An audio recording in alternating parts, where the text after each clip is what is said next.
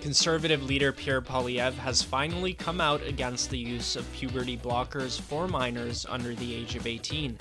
A private member's bill proposed by NDP MP Charlie Angus would see people who promote the oil and gas industry thrown in jail or receive hefty fines. Two members of the so called Coutts Four were released from jail with time served after accepting a plea deal. Hello, Canada. It's Thursday, February 8th, and this is the True North Daily Brief. I'm Cosmin Dzsurdzsa. And I'm Noah Jarvis. We've got you covered with all the news you need to know. Let's discuss the top stories of the day and the True North exclusives you won't hear anywhere else.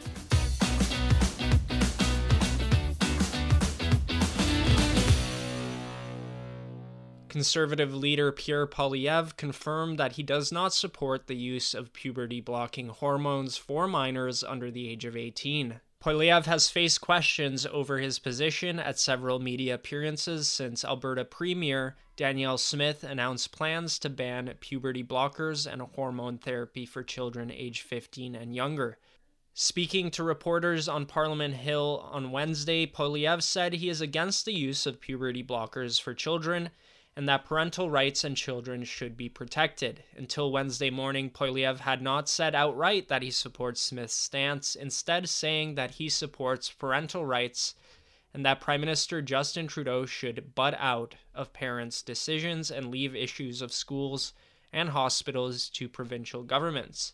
But still to ban surgeries and medical interventions for minors, as your own party members suggested. Medical sir. interventions like what? That, that, it- that is the language that your party What medical used. interventions? Well, you would have to ask your party members. What medical Such as interventions? medical, such as puberty blockers and hormone For replacement minors? therapy. Yeah. Yes. Irreversible?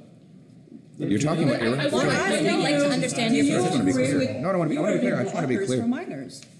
Puberty blockers for minors? Do you agree with that? Do you agree with that? I think that we should protect children What and their does that ability mean? to make adult decisions when they are adults. So you think only adults, only adults should make, ju- oh, you said yes, just, just to be clear, you said yes, only adults should take puberty blockers? I think we should protect children, let them make adult decisions when they become adults. So that So means you do you, support age so that means you restrictions? don't, you are against puberty blockers for kids under the age of 18. Is that, is that Yes. unclear? Okay. He then went on to say that Trudeau would ultimately back down on this issue as well, accusing him of only using it as a wedge issue to divide Canadians and distract them from the soaring cost of housing and his quadrupling of the carbon tax. So, Noah, obviously, this is the first time that conservative leader Pierre Poilievre has decided to tackle this issue head on.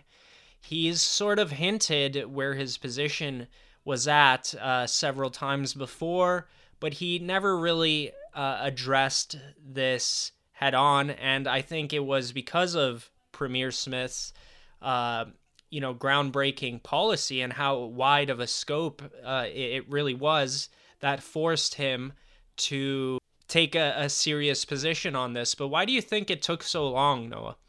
I think Poilievre and his advisors are thinking that the less that they talk about this issue, the less votes that they could potentially lose. I mean, right now, Poilievre, he's cobbling together a pretty large coalition of Canadians and saying anything that might, you know, shave off a few hundred uh, voters is something that the conservatives definitely want to avoid. And so I can definitely see why and the rationale why Pierre Poilievre and the conservatives are trying to avoid talking about this issue. But I think this is unavoidable. It's an unavoidable issue uh, in Canadian politics right now because it is an issue that many premiers are taking on, and it is one that uh, many Canadians want to see their political leaders stand up for. And I'm a bit confused as to why Pierre Poilievre is so hesitant uh, to talk about this issue and you know to come out with a firm stance in support of parental rights and against uh, medical interventions, uh, transgender medical interventions for the for youth, because Canadians by and large do support this policy. And even though say 70% of Canadians do support this,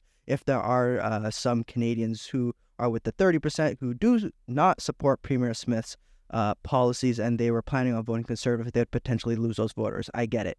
But uh, the vast majority of voters do support this, and perhaps you would even gain some voters that you wouldn't have been able to gain by coming out in support of Premier Smith's policies. Perhaps some PPC voters that are supporting Maxime Bernier only because he is pro parental rights, or perhaps some uh, people who are independent or non voters that would be compelled to vote for the conservatives through their stance uh, in support of parental rights. So I understand why Poilievre is avoiding this issue. I just think that uh, he's avoiding this to the point where it becomes way too obvious that he's trying to duck and dodge these questions. Uh, and it makes Canadians concerned that you know he doesn't really stand up for anything when it comes to this topic. I mean, you're right on that point. I would suspect that a minority, a very small minority, of people would be in support of you know pumping kids full of hormones to prevent puberty. It, it, that's the uh, issue at hand here, and I, I think a lot of this conversation nationally has is about the way that the conversation is framed.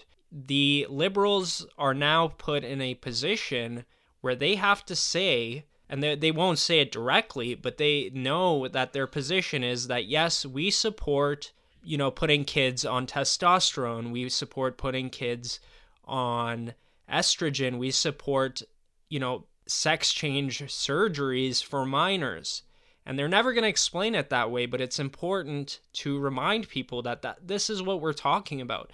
And obviously, their tactic is to run to these extreme hyperbole statements like, oh, it, this is going to cause suicides, when even the facts and studies does not indicate that actually being an issue at hand. So, does Poilievre have the upper hand here because I suspect a lot of Canadians agree with him, but they're just afraid to say so. Yeah, there's been this culture that's developed over the years in Canada, but not just Canada, in the United States and in other Western nations that you can't talk about the transgender issue if you're coming at it from a critical perspective. You can't critique uh, hormone blockers, you can't critique puberty blockers, you can't critique uh, you know, quite frankly, mutilation of uh, minors because it's become such a taboo topic uh, because activists in the transgender community have pushed very hard uh, on governments and on uh, big corporations uh, to the point where they are very scared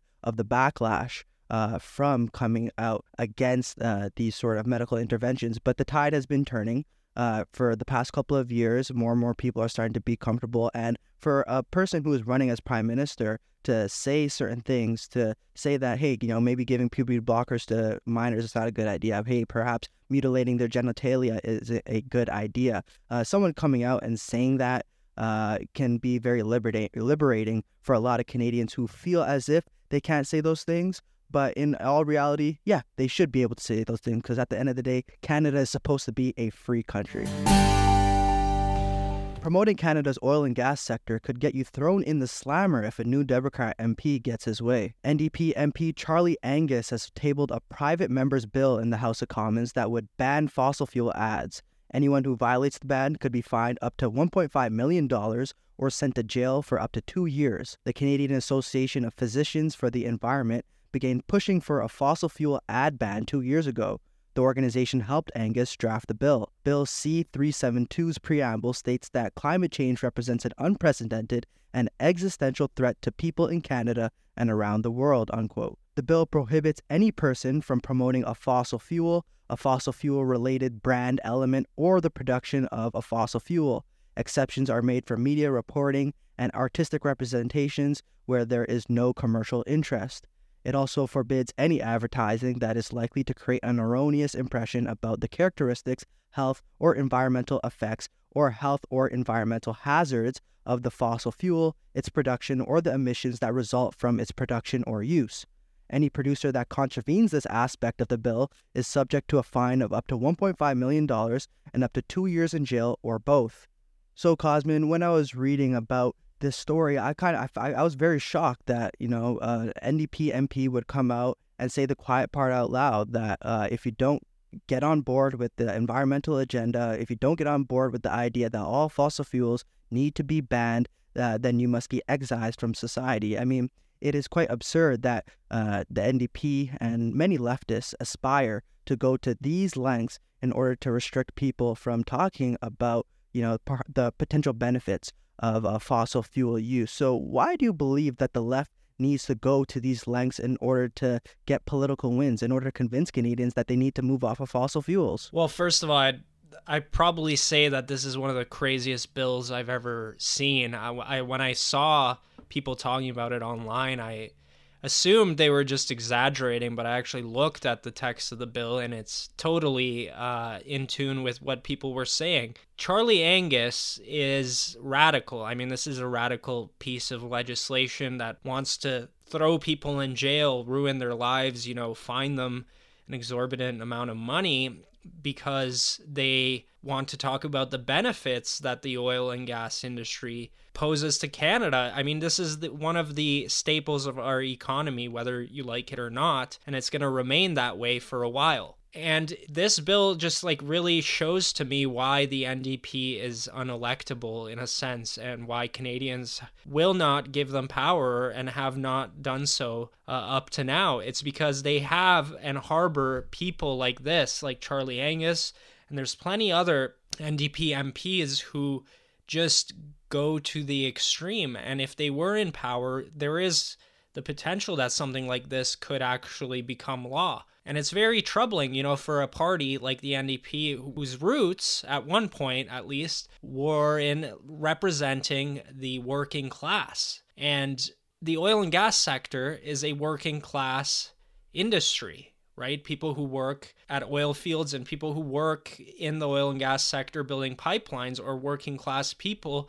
And here we have this this so-called socialist policy threatening to throw these people in jail not only that, but I think this bill is a severe uh, affront to civil liberties. I mean, the fact that this bill was tabled in a, in a free and democratic society, I think it's offensive. Uh, the fact that you would have you feel that you need to put uh, people in jail who are expressing an opinion that you disagree with uh, is something that we should not be tolerating in a so-called liberal democracy not only does it probably violate uh, Canada, Canadian Section 2 rights, but it is also an affront uh, to the rights of provinces. Provinces are free to do uh, and regulate businesses as they see fit. That is not a federal responsibility. It is a power derived to the provinces under Section 92 of the BNA Act. Uh, so for the federal government or for an NDP MP to even think that the federal government has the authority uh, to move such legislation is absurd. Uh, and you know the Canadian Association of Physicians uh, for the Environment, you know, you might as well uh, come up with um, an, a group called Accountants for you know tax hikes or hikes or something. It's an absurd uh, notion that physicians have any sort of expertise on the environment. But this organization is clearly mistaken with the powers of the federal government. Uh, and, you know, we should be skeptical of not just parties, but, you know, associations that want to censor Canadian speech. After serving nearly two years behind bars following charges for conspiracy to commit murder, Coutts 4 members Chris Lysak and Jerry Morin have accepted a plea deal on lesser charges. The conspiracy to commit murder charges have been dropped, and the two men were released Tuesday afternoon. Bridge City News confirmed on X that Lysak pleaded guilty to a restricted weapons charge and Morin pleaded guilty to conspiracy to traffic a firearm. Justice Vaughan Hartigan accepted a joint recommendation by Crown prosecutors and defense counsel Daniel Song and Greg Dunn, resulting in both men being handed the equivalent sentences of time already served in custody. The recommendation amounted to a sentence of three years for Lysak and about three and a half years for Morin. Typically, detainees awaiting trial receive a credit of 1.5 days for each day served. Morin received additional credits for spending 74 days in solitary confinement, which received a multiplier of three days. The initial allegations against the four men emerged from their participation in the 2022 Coutts border blockade, an event that culminated in the confiscation of a substantial cache of weapons by the RCMP, leading to serious accusations, including the alleged conspiracy to kill RCMP officers. Morin's lawyer released a statement on behalf of his clients following the court proceeding. Mr. Morin has steadfastly maintained from the very beginning that he played no part of any alleged conspiracy to murder police officers and is relieved and grateful that those charges and associated allegations have been withdrawn by the Crown, said Dunn.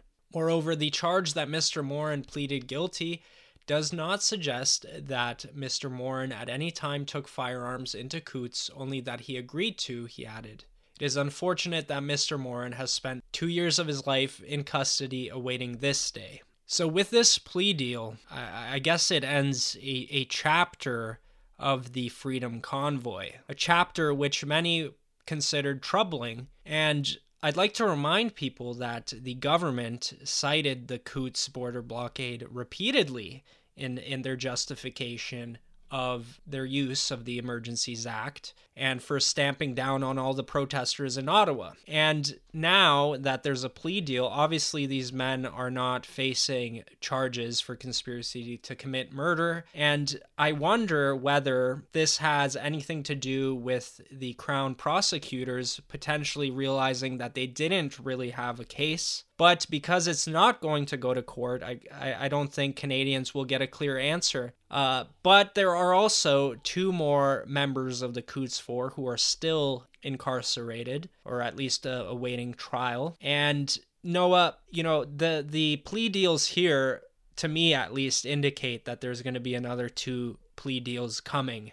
But in a sense, the the two remaining Coutts Four members could actually uh, face better chances now in court and to follow through with the entire process until the end. So, do you suspect that there will be further two plea deals, or will the other two members of the Coutts Four go to trial?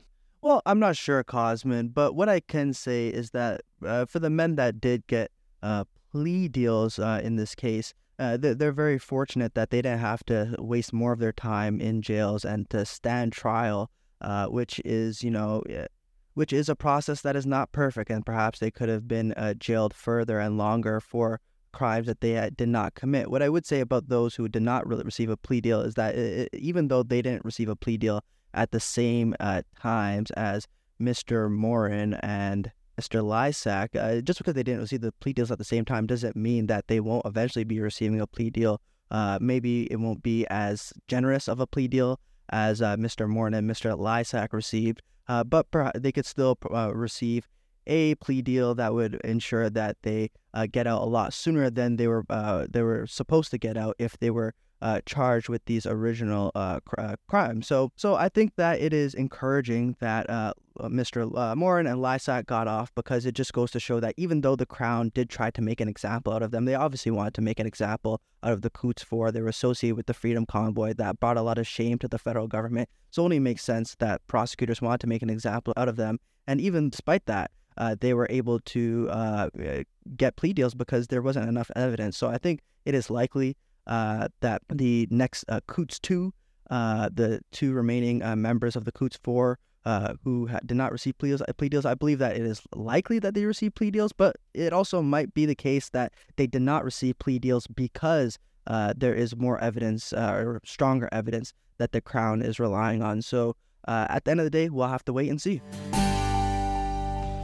That's it for today, folks. Make sure to check in at www.tnc.news throughout the day for all the news you need to know. Also, please keep an eye out for the Andrew Lawton Show and Ratioed with Harrison Faulkner later today. Thanks for tuning in. Don't forget to share our work with your friends and neighbors, and if able, please consider supporting independent media at donate.tnc.news.